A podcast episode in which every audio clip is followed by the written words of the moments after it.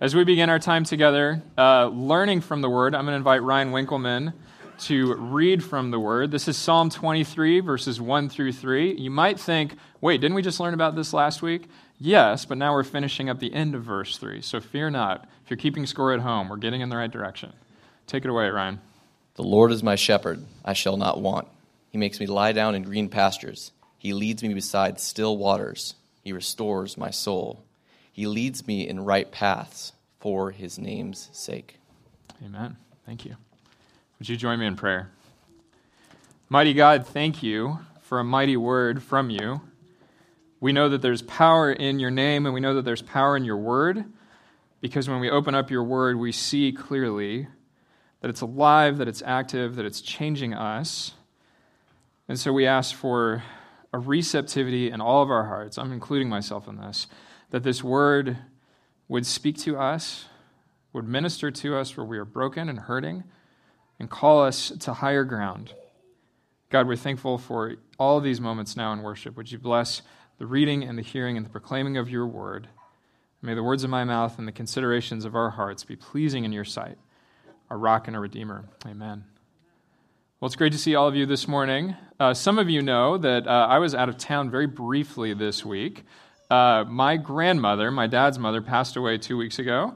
So, kind of sad time in our family. She and I were close when I was in middle school and high school. Uh, she was on a farm outside of Houston, where I grew up, a little town called Brenham. And they, she and my granddad had retired there years ago. And so uh, we said goodbye to my granddad in 2009. And so my grandma passed just two weeks ago. So I went down to Texas for the memorial service this week. And I'm doing okay. I'm tired. I'm kind of emotionally spent, but I'm doing okay. And I wanted to begin today by telling you about my grandma because I think she exemplifies one of the main things we're going to get at in the text today. One of the reasons I was close to my grandma is because when I was growing up, we would go to her house when I was a kid. Maybe a lot of you did this, and we'd spend the whole day there, right? Like this was before like you know, any of us were involved in like soccer and like all these other things, we would go out to, it's grandmommy and granddaddy. Okay, I grew up in Texas. Come on, you got to laugh at that. We would go out to grandmommy and granddaddy's farm and we would pull up on the gravel driveway and we'd park underneath this beautiful oak tree, big, big oak tree. And we walk up to their front porch and they had an astroturf covered front porch. Did any of your oh, grandparents have this? Because why do you need a doormat? Just put the astroturf down, right? Like, that's so great. So I remember kind of the crunch of the AstroTurf under my feet as I'd walk up. And I'd open the screen door, and this blast of air conditioning would hit me, right? Because it's Texas, everything's air conditioned. And you couldn't get two steps in to Grandmommy and Granddaddy's house before Grandmommy would round the corner from the kitchen. She'd be drying her hands off with the dish towel, and she'd come up to you and she'd give you the biggest hug. And she would look you in the eyes and say, I'm so glad you're here. And I remember this because very few people, at least in my life, would do this. She would clasp me on the sides of my face and hold my face right there and say, I'm glad to see you. And her hands would still be cold from the water from the kitchen sink. That's my grandma. And one of the things my grandma taught me in those moments was that I'm loved, that I'm valuable, that I had a place in her heart that other people didn't occupy. She was intentional with me. She showed me just how special it was to feel like you were special. Isn't it great when you go somewhere and you feel like you're special? Isn't it great to be received as someone who is celebrated and rejoiced over, right? That's how my grandma would receive me. Maybe some of your grandparents were like that too. And what I want to say about that is, is that's a rare thing, and that's the right thing. That's the right thing to do when we see people we love, is to just celebrate them for who they are. I hadn't done anything for my grandmother. I hadn't, you know, brought a bunch of gifts. I wasn't trying to earn anything. I just showed up and I was celebrated. That's a picture of grace. It's a picture of acceptance. It's a picture of love. And it's a picture of the right path or the path of righteousness that the text talks about today. Depending on the translation that you use, the scriptures say, He leads me in right paths for His name's sake. That's what we're going to concentrate on today. And the kids are concentrating on something really fun right now. We're going to walk through three different uh, to kind of talk about what this right path looks like, how we bring it into our lives. So, if you're a note taker, you may want to write down these three different movements. They're not sequential. Sometimes they just happen to us, sometimes we step into them. But they go like this We right the ship. That's the first move, right the ship. We walk the well trod path. And then we look for his name's sake. We pursue his name's sake. The right, we right the ship, the well trod path, and his name's sake. So let's talk about righting the ship. I know I'm mixing metaphors a little bit here because the psalm is talking about a shepherd and I'm talking about a boat, but I think you get what I mean. And the thing I want to begin with is none of us can right the ship by ourselves. Now, have you ever been on a boat? You get this. Like, if the boat turns over, like, ain't nobody fixing that thing. Like, you got to get other boats to come over and help you. You got to have more than just the resources you have in play. And if it's hard for you to kind of picture a time in your life when you needed the ship to be righted, when you needed to have someone to come and rescue you from the situation that you were in, if you're not used to kind of thinking of yourself in terms of like, I need help, I feel kind of powerless, think about the last time you were sick. Like sick as a dog sick. Not like I'm fighting a cold, going to work, going to work, I'm the sniffly guy at work. Like think about the last time you were so sick that all you could think of was, I just want to be well. I just want to be well. And doggone it, reality is not cooperating with you. You just want to be well. The last time you were sick is the last time you felt this sense of, like, I can't fix this myself. I can't make this right on my own. Maybe you had this opportunity to think of yourself as someone that needs to be straightened out, that, that needs to be righted when you were fired, when you were let go from your job. Maybe when the divorce papers were served to you. That was when you had that feeling of, like, I can't fix this. Reality does not want to cooperate with me right now. And if you can't relate to any of that, just go to Las Vegas. I like Vegas for about 12 hours. But if you go to Vegas and you sit at the craps table and you watch what others do, you watch what happens in your own heart, you start to get sucked into this thing.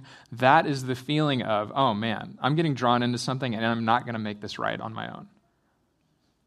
That's our condition as individuals. That's our condition collectively as human beings. And you know who knew this, who understood this deeply? David, the author of our psalm today. Turn with me, if you would, to Psalm 42. Another psalm of David. Remember, David is the author. He is the great king. He's a warrior. He was leading the people of Israel in a powerful time, and he was a poet, one of the great songwriters of his generation. Listen to Psalm 42 11. Why are you cast down, O my soul? Why are you disquieted within me? Hope in God, for I shall again praise him, my help and my God. Why are you cast down? That term, cast down, is a shepherd's term. It's a term that's used when a sheep falls into something that the sheep can't get out of. The sheep can't ride its own ship. And if you know anything about shepherding, which I've been learning a little bit about through this sermon series, when a sheep falls down, when a sheep trips and stumbles, falls on its back, it's only a matter of time before that sheep gets so stuck that it perishes. It can be a fatal thing for a sheep to be cast down, to be unable to help itself. And David understood this. And this is such a wonderfully human thing for us to understand about David. Despite his success, despite all of the things that he had had done for him, given to him, empowered him to do, he recognizes here in this moment that his soul is broken and he can't fix it himself. Do we believe that? That we can't fix our souls by ourselves? David had a couple of moments of deep brokenness that we read about in the scriptures, one of which that I want to encourage all of us to read this week. If you have, uh, if you'd like to read something devotionally, 2 Samuel 12. I won't read it for us, but 2 Samuel 12 is the story of Nathan and David. And if you grew up around church, you might be familiar with this. Nathan is a prophet, David's the king. The prophet's job is to go tell the king things he doesn't want to hear. And Nathan knows that David has committed adultery. He has broken his marriage. He has chosen to disregard his role as king by doing this, and he has totally stepped out of line. And Nathan comes to him to tell him a parable, ironically, about sheep and a shepherd. And David responds to this parable. The story is that the sheep was taken away and it was unjust, and he responds, like many of us do, very viscerally, very emotionally to the injustice of that story. And he says, This is not right. That person should be punished. And Nathan turns to him and says, You are that man. You have committed this atrocity. And he calls him on the carpet. David, you are so broken, you can't even see the cracks in your mirror. You can't even right your own ship. You need a shepherd. That's what a prophet does. As a prophet comes to someone and says, You may not want to hear this, but you need to hear this. And David, what does he do? He fires the prophet, right? Cuts his head off. No. He hears it. He receives this hard word he laments, he mourns, he tears his clothing, and he basically comes to the place that we all need to come to, which is a place of confession, and says, Yep, that's me. I can't do it. I cannot rewire myself to make this right. I am so broken. I need help. That's all confession is at the core. It's a admitting that we can't do it alone, that we can't straighten the ship out by ourselves. I can't fix my marriage on my own. I can't fix the problems at my kids' school on my own. When I'm leading at work, any of us, and your team is broken and needs your help, but you can't deliver it to them because you're broken too or because you're tired, it is okay. It is appropriate. It is the outpouring of the soul of someone who wants to be cared for by the shepherd to say, I can't do this. And that's all confession is. And we're talking about confession today because we're going to do that before we come to the table. And it's such a valuable part of discipleship, yet it's so neglected. Confession is simply saying, I can't right the ship on my own. David shows us this. And for David, and for many of us, this is the first step toward the right path. So if you are struggling, if you are tired of where you are in life right now, if you are going through a season of discouragement, have you tried confession? Have you asked God to step into the things that you can't fix? Have you done, as the author of James says, to ask? You do not have because you do not ask. Have you asked in the context of your confession? It's hard. It takes work that gets at the soul, but it's good. So that's the first movement. That's where we were talking about um, riding the ship. Now let's talk about the well trod path. This is where we turn to kind of the first major part of our text. He leads me in right paths. Now, we're going to do a little bit of a word study on leads, which is an interesting word in the text. It's one of several Hebrew words that would have been used to talk about leadership, talk about bringing somebody into a place where they're not. Remember, leadership is moving people from A to B. But this type of leadership that's described in the text, this is not like advice. This is not like Dear Abby. This is not like putting something up on Facebook and asking people to comment and recommend things. This is a little bit harder. There's a little bit more weight, there's a little bit more clarity around this. There's a kind of guidance that we all need that is not open for debate or conversation. There's the kind of guidance that we need that says, this is broken and you need to do something about it. I see this change happening in your life and I love you, but this is not going to work. You've got to take a different route. That's clarity, right? That's the gift that everybody longs for. When we're in critical situations and we're not sure what to do, we're asking for clarity. We're longing for it. And the well trod path, the one that Jesus offers to us, is one of clarity, but it's not like what we expect. What the people of Israel found, though, first, was a type of clarity that they could never have imagined. Turn with me to Exodus chapter 13. Exodus 13. The context for this is the people of Israel have been freed from Egypt, right? They're no longer slaves, they're on the run. Excuse me. They're in the wilderness. They're free, but God is with them because they don't know what to do with their freedom. They're lost. Their character's kind of a mess. And so God comes alongside of them, and to show that He is with them, to show that He is for them, that He has not let, hung them out to dry, the text tells us this. This is Exodus 13, verse 21. The Lord went in front of them, the Israelites, in a pillar of cloud by day to lead them along the way, and in a pillar of fire by night to give them light, so that they might travel by day and by night. Neither the pillar of cloud by day nor the pillar of cloud, pillar of fire by night, left its place in front of the people. Back in verse 21, to lead them along the way. That's the same word for lead that is used in our psalm. Now, do you think that that word lead implies, like, take this advice, you know, whenever you feel like listening to this, it's okay? Just got an idea for you? No.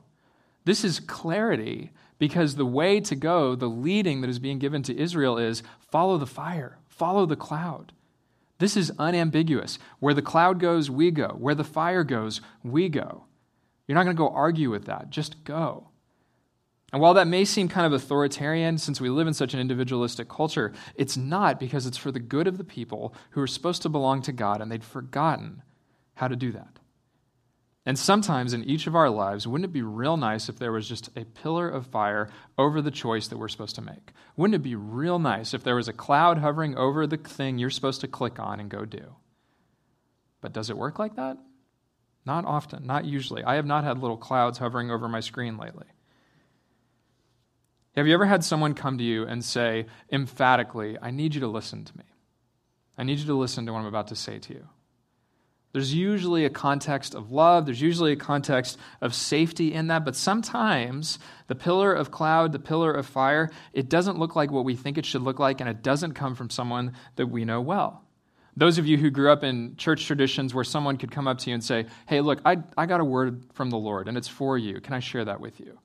I think that's wonderful. I didn't grow up in a tradition like that. But there are traditions out there that say, like, this is something you need to pay attention to. This is something that God has to say to you. I had a profound moment in my life that I was not counting on. When I was working for a church in Gig Harbor, we took kids to a camp in California, and the camp speaker had a word for me. And we didn't know each other. I'd never met this guy before. But I was doing a speaking thing, I was talking to a group of students, and he came up to me afterwards, and all he said to me was, You have to do this. You have to do this with your life. You have to give your life to this thing, this teaching, this speaking thing. And I wasn't ready for that. I wasn't looking for some guy that I didn't know to give me some sort of direction. I wasn't hanging around with a sign around my neck that said, like, help me, please. But that word really helped me in a time when I did need to hear it because I was still wrestling with am I supposed to do this? Am I supposed to go be a teacher? I still got that lawyer thing kicking around. When is that thing going to die? Oh my gosh. And then his word, as well as the words of many others, help provide clarity, help become that pillar of cloud, that pillar of fire for me. And I believe that many of us have had this happen too. And if you haven't happened, had this happen to you, don't worry. This does not mean you're a terrible person. But have you been asking? Have you been seeking? Have you been asking the Lord for clarity around something that's confusing to you? Are you willing to admit, educated, affluent, high heeled East Siders, that there's stuff we don't know? Are you willing to admit that you're missing something? Let's start there. That's hard for a lot of us. Now, asking for the pillar of cloud and fire, that's a good thing. Another thing to ask God for happens in Matthew chapter 11. If you want to turn with me there, I invite you to turn to Matthew 11, 28. Now, Jesus was sharing a word with his followers, people who loved him, who were devoted to him. So he could share these hard words with them about the future, about the persecution that they would face. Life is not going to be easy. And then he says, I think, these very comforting and familiar words to his people to show them how much he loves them, to send them forth out of the context of love. This is Matthew 11, verse 28. Jesus said to them, Come to me, all you that are weary and are carrying heavy burdens, and I will give you rest. Take my yoke upon you and learn from me, for I am gentle and humble in heart, and you will find rest for your souls. For my yoke is easy and my burden is light. That is the well trod path. It is not necessarily, do I go this way? Do I go that way? What choice do I need to make? You can ask God for that, certainly. But what if the well trod path for you right now and for me is just recognizing the Savior's presence with me? Recognizing that there is one right next to me as I go to work, right next to me as I parent, right next to me as I engage with my neighbors who says, I am with you. My burden is easy, my yoke is light. Guys, as I read through that this week, I was so convicted about the places where I feel stress, about the parts of my work, the parts of my job as a parent, the parts of all these different roles where I get so wrapped up around what I can't see and what I can't do. And what I started to do was just ask God in those moments and say, God, can I please have your easy burden? Can you please give me your light yoke? Can I have that? Could you offer that to me in this meeting or in this conversation or when I have to do this over here? All these things that are so tempting for me to create into just these monuments that they don't need to be. That's my pathway in trying to make room in my life for the well trod path. It's not finding a new path. It's not finding a new job. It's not finding a new spouse. It's not these things that are so tempting for us to do. It's looking for Jesus to show you his faithfulness where you are and calling you further up and further in into what he's doing. That is a way for us to find the well trod path. So, how do you do that? Have you made room in your life to ask good questions, to listen?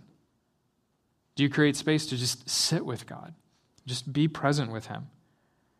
Are you surrounding yourself with people for whom asking the question of, hey, what do you think about this? I've kind of got two really good options here. What do you think should be next? Do you have those kind of relationships in your life where you'd feel safe asking that, where you would trust what that person says to you? What kind of steps could you take to invite people into those places in your life? If a new opportunity comes to you at work, it's exciting, you want to say yes in the moment. What if you said to your boss or whoever, hey, thank you, can I have a day to just think about this? That's so contrary to the way that our world works, right? Because we want to respond immediately, we want to get started on the new project, we want to get moving. What if you gave yourself permission and time to ask Jesus what he thinks? And in so doing, would he show you how to walk faithfully into what he desires for that future? Have you looked at the well trod path in your friendships and your dating life? People that you can be around who help lift those burdens from you when you're really feeling it, and who show you, who offer the doorway for you to help lift those burdens off of them. God, give me a vision of the cloud and fire, yes, but give me a vision of the well trod path with Jesus. And may I have the courage to ask Him for that easy burden and that light yoke, because He wants to give it. He wants to give it. So, that's the well trod path. We know that it's not always the one that we would have picked. I didn't plan on that guy saying that thing to me at camp, but there it was. We need God's clarity. We need His firmness to show us which way we're supposed to go, and we can't right our own ship. The last thing I want to talk about is this final little section where it says, For his name's sake. He leads me in right paths for his name's sake. You could put because there. He leads me in right paths because his name's sake, because I'm supposed to do something for his glory. How many of you know the mission statement for your company? What's the mission statement for your company? Does anyone want to be brave and shout it out? Do you have a mission statement for your school or for your work? What is it? Anybody? Think critically, act responsibly, lead compassionately, innovate wisely. Dang, I'm gonna work where you work. That's good. Ryan, thank you. Anybody else? Anybody know their mission statement? All students future ready. All students teacher ready. Excellent. Future ready. Future ready, excuse me. Lake Washington Schools. Good job. There's one over here. To reveal God's love to all, especially the poor and vulnerable. Nice. Good. Bethany's mission statement is inviting people to God, to community, and to wholeness. I like that. Covers a lot of ground. If you don't know the mission statement of your company, that's okay. Most people don't. One of the mission statements I love a lot is from Wheaton College, which is a college near Chicago, a Christian school, and their mission statement is so simple it's for Christ and his kingdom.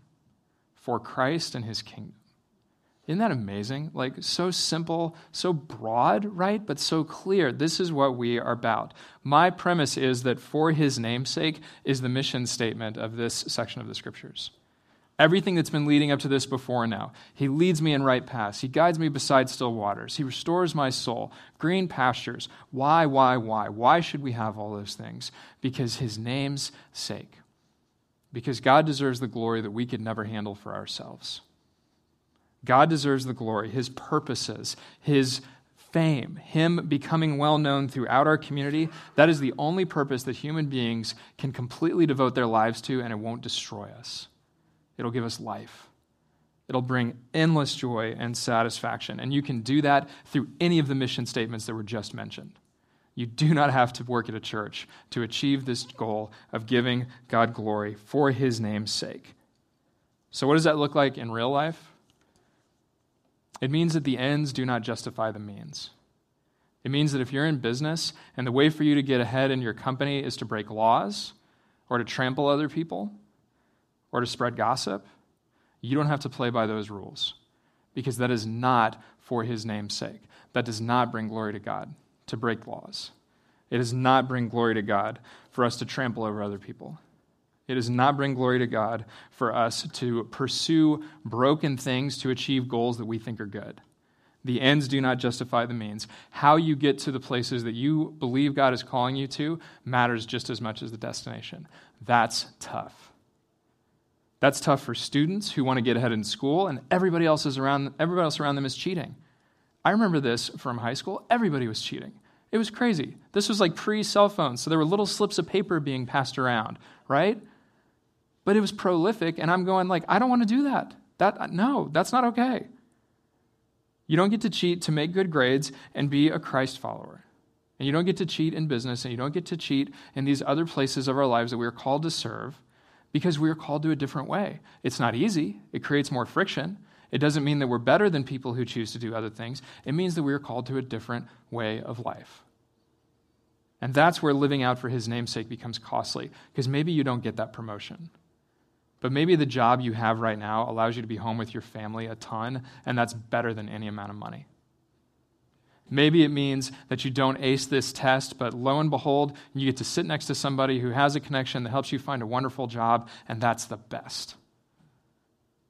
Just because we say no to certain things, it's not about being morally upright, doing good so God will give us good. It is about His glory. So, who this week, Bethany, is going to win?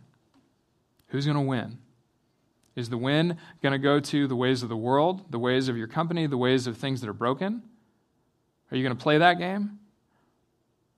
Or is the win going to go for his namesake? And it's going to be harder, but it's worth it. This is not something that anybody ever gets perfectly right. It's okay. It is not easy for us to live into his namesake. For me personally, this is where mentoring is so helpful because I need people who are further along in life than me, wiser than me, have seen more than I have seen, to say to me, like, here's where I see God's glory. Here's how you can live into this. Here's how you can honor your family in the midst of a busy season, right? One of my mentors is the senior pastor at another church around here. And last time he and I hung out, I just asked him about holiday seasons. What are some rhythms that you've done with your family so that you don't get sucked into the craziness of Christmas and Easter that is so easy to get sucked into when you work for a church? And he had some really great ideas. And those are ways that God is helping to shape my sense of how to honor him in the midst of the calling he's given to me. And I would never have come up with that on my own. So if you're interested in mentoring, if you're interested in finding someone who has wisdom that you long for, come talk to me. Because one of my great joys is to be able to put people together in these mentoring relationships. And this is our calling to bring glory to the name of Jesus. So I'll finish up with a story about my grandma again. I believe that part of what made her life so remarkable is that she loved others really well and she helped people feel special. But the path that she took to get to that was not one that she ever could have planned on. And this is the encouragement that I think kind of stands over the, the big theme of our message today. Is that if you want to follow the well trod path of Jesus, if you want to right the ship, ship, be ready for things to not look like you thought they were going to look. Be ready for your plans to be totally changed. My grandma grew up in Nebraska, but I found out later on in life, as she got older, she was telling me stories about her childhood. She uh, I was adopted. Both of her parents passed from disease very early in her life. So she actually floated around to different foster places and had this family for a while, this family for a while. And then finally, she landed with a family that raised her for the rest of her life. But even after that, she moved around a bunch. She lived in poverty for a long time. She was in Nebraska, she went to Colorado, then eventually she wound up in Texas where she met my granddad when he was in college in San Antonio. And she wasn't planning on that. And she was 17 and he was 22, and they got married. And then they moved a bunch. Again, all this instability because my granddad worked for Ford. And so wherever Ford told him to go, that's where he was going to go. And he was going to go fix cars. And they moved and they moved and they moved. And my dad came and his brothers came. And I think in the midst of all that, my grandma discovered that her calling wasn't going to involve being in some one place for a very long period of time.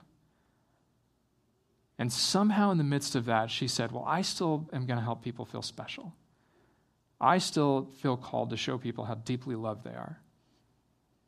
And so when I would come into her kitchen as a little boy, she would look at me and say, You're special. I know you're special. And she would teach me that I'm loved. And that transcended the instability that she had gone through. That transcended all the statistics that would say, well, you know, if you don't live in one place for a long time, then this is going to happen to you, and you're not going to be able to do this, and your relationships are going to be kind of a mess. She sort of defied all of that and said, no. My calling, the thing that I want my kids and my grandkids to know is that they are loved. And that went beyond any of the circumstances that she was a part of. And so for me, when I would walk into her kitchen, yes, I would feel that easy yoke and that light burden. And I would feel special as she clasped my hands in her face. She clasped my face in her hands. So, how about us? You got some circumstances, you got some baggage, well, join the club. But are you letting that prevent you from the life that God has for you? Are you letting that stop you from treating someone really special? The simplest of things, but such an easy thing to, to neglect. I'm too busy. I don't have time. Are you going to help the people on your team feel special this week? I wouldn't recommend touching them on the face. But how could you help them feel special? How could you help the people sitting next to you feel special? In so doing, revealing the name and the glory of the God who does the exact same thing to us, clasps our faces in his hands and said, I love you. And I love you so much that I'm going to die for you. And you will never, ever have to worry about whether I love you. Friends, this is the good news of Easter. This is the good news of the gospel. This is what we're going to invite people to step into. And Easter's coming. It's just three weeks away, and the opportunity to invite people is upon us so that they can be loved. They can feel this special love that only Jesus gives. That's why you have these cards to invite someone, to welcome them here. We need people to serve on Sunday, on Easter Sunday. Stop by the welcome table so you can learn more about that. And as we get ready, not just for Easter, but for all the life that God has for us beyond this day, we're going to first come to the table. And so I want to invite the band to come join me up here. I want to invite those who are serving communion to join me. And as they make their way forward, this is the place of intimate and rich expression of God's love for us, for you, and for me. But as is appropriate, whenever we come to the table, I want to invite us to pray, and we're going to take time to confess too. We're going to take time to ask God to help right the ship, not so that we're worthy, we're never worthy of this, but so that our hearts and our souls are as prepared as we can be to come to the table and receive God's bounty.